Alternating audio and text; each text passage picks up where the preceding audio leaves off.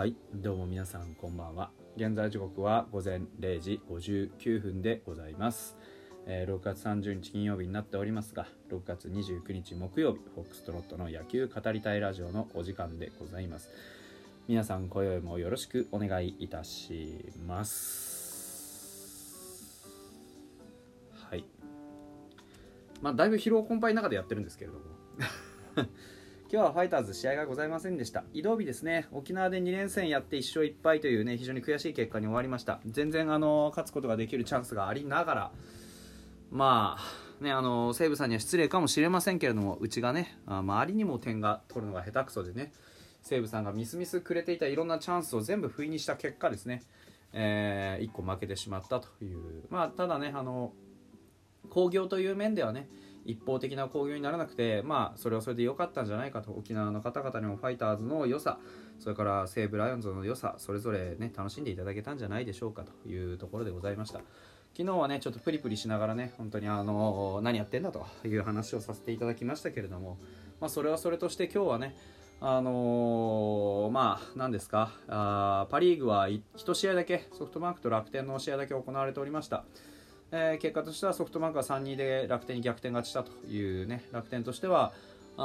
石橋を叩いて、ね、渡ろうとしたつもりがサクッと逆転スリーランを食らったというね、楽天さんも今シーズン非常に苦しんでおりますけれども、そんな中でもちょっと拙いね試合運びなのが、見ていて我々としてもね、ちょっと気になるなというところです。やっぱり石井監督のね、その指導力のちょっと陰りがね、非常に気になるなというのと、やはりソフトバンクはね充実した選手層で、そのうちまた層の厚さでゴリッと力で押してくるよというふうに思っていたんですけど、やっぱり案の定ね、こういうタイミングで、首位に肉薄し始めたというところです。B クラスの我々としてはね、なんとかそのソフトバンクなりオリックスなり、ロッテなりという A クラスの面々をしっかりと叩いていかないことには A クラス入りすることは当然できませんから、そういうところをねどうやって一つずつクリアしていくかっていう中で、やっぱりこの間みたいなね、昨日ですかみたいな1点を大事にしない野球を繰り返していたら、勝てるもんも勝てなくなりますし、取れる点をね落としているようなねチームにね、与えられる勝利というものはないですから、エラーもそうですけど、それ以上にやっぱり取れる点っていうのをもう少し重要にね考えてほしいと僕は思ってますよ、本当に。だってそうじゃないですか、やっぱりノーアウト3塁をね1回や2回ならともかくね、3回も4回も5回も6回も7回も8回も9回も10回も何度見たことかっていうシーズンじゃないですか。今年70試合終わって、やはり犠打の数考えてもね、ちょっと調べてはないですけれども、本当に今後ね上に上がっていくよっていうことを考えた時に、今この点の取り方で、僕はいいとは全く思ってないのでね、ですから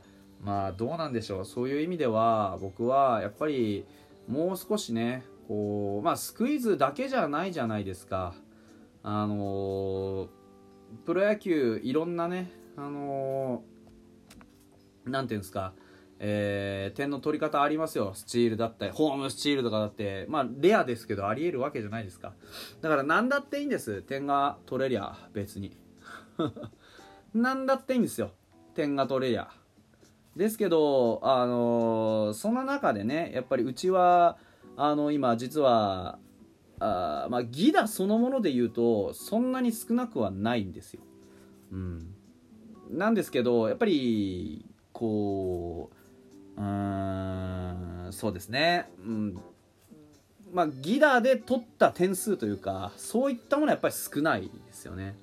でそもそも総得点なんですけど、うち230点取ってるんです。でこれ自体は実はパ・リーグで3位です。1位がオリックスの200、違った、1位がオリックスの268点、で2位がソフトバンクの249点で、3位日本ハム230点、4位がロッテ223点で、5位が楽天205点、6位が西武193点、うん、でこんだけ実は取れてるんですよね、うん、取れてんだけどこれでも皆さん取り切れてないって思いませんか？うん、その通りだと思います。もっと取れるはずです。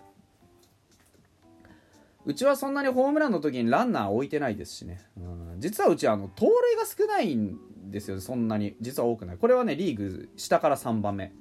一番少ないのはオリックス27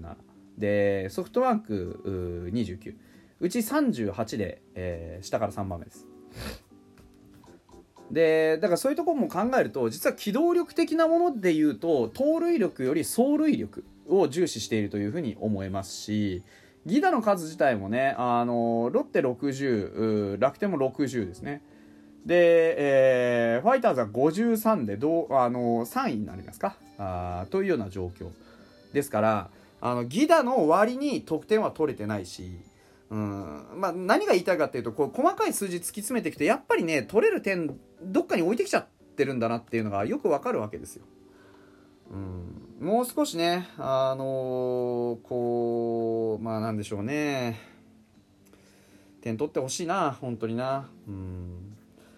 あとねうち実はですね結構圧倒的なデータが2つあります。それが三振と併殺打です。三振がですね580今チームで積み重なってます。これ2位以下に圧倒的な大差をつけて、うちがぶっちぎりで1位です。2位がソフトバンク508点508三振、72個多いんですねうちの方ね。で併殺がですね31個しかしてない。これつまり、パ・リーグで一番少ないです。何を意味するかっていうと、出たランナー出たって言ってゲッツーが増えるじゃないですか。ランナーが出ればね、普通はランナーが出るとゲッツーが増えるはずなんですけど、ゲッツーが打ってないんですね。ゲッツーにすらなってないんです。その分三振になってるんですね。当たってないんですよバット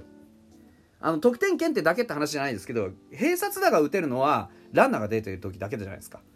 うん、だから要は併殺打になり得るシチュエーションで併殺打は少ないんだけど、その代わりに三振を多くしているっていう現象がここから浮かんできますよね、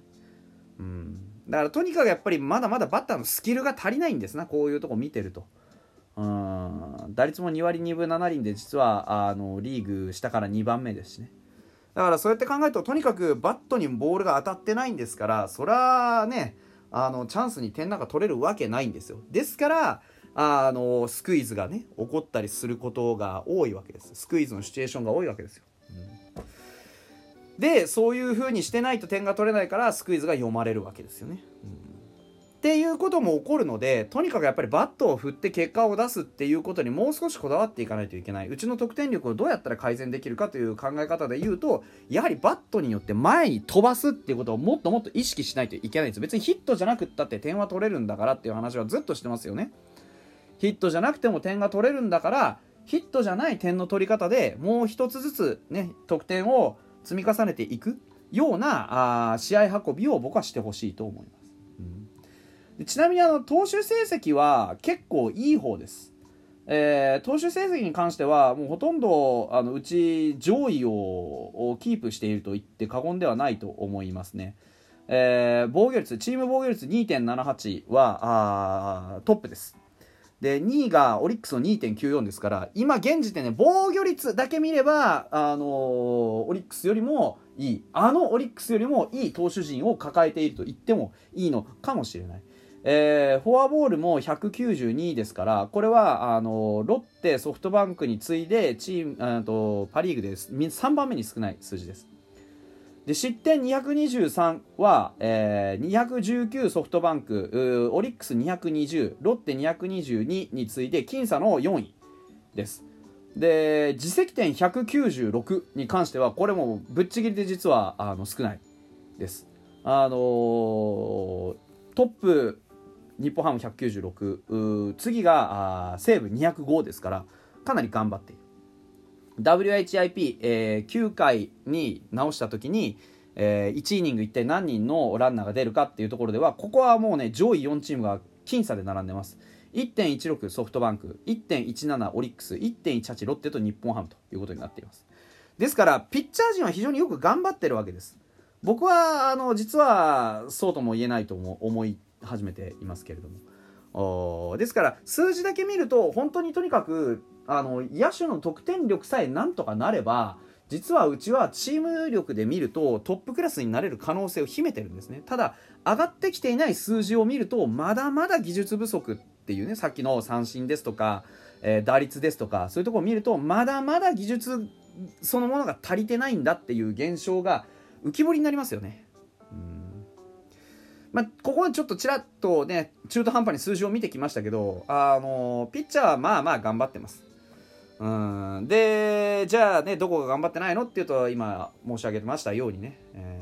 バッターが頑張ってないんです。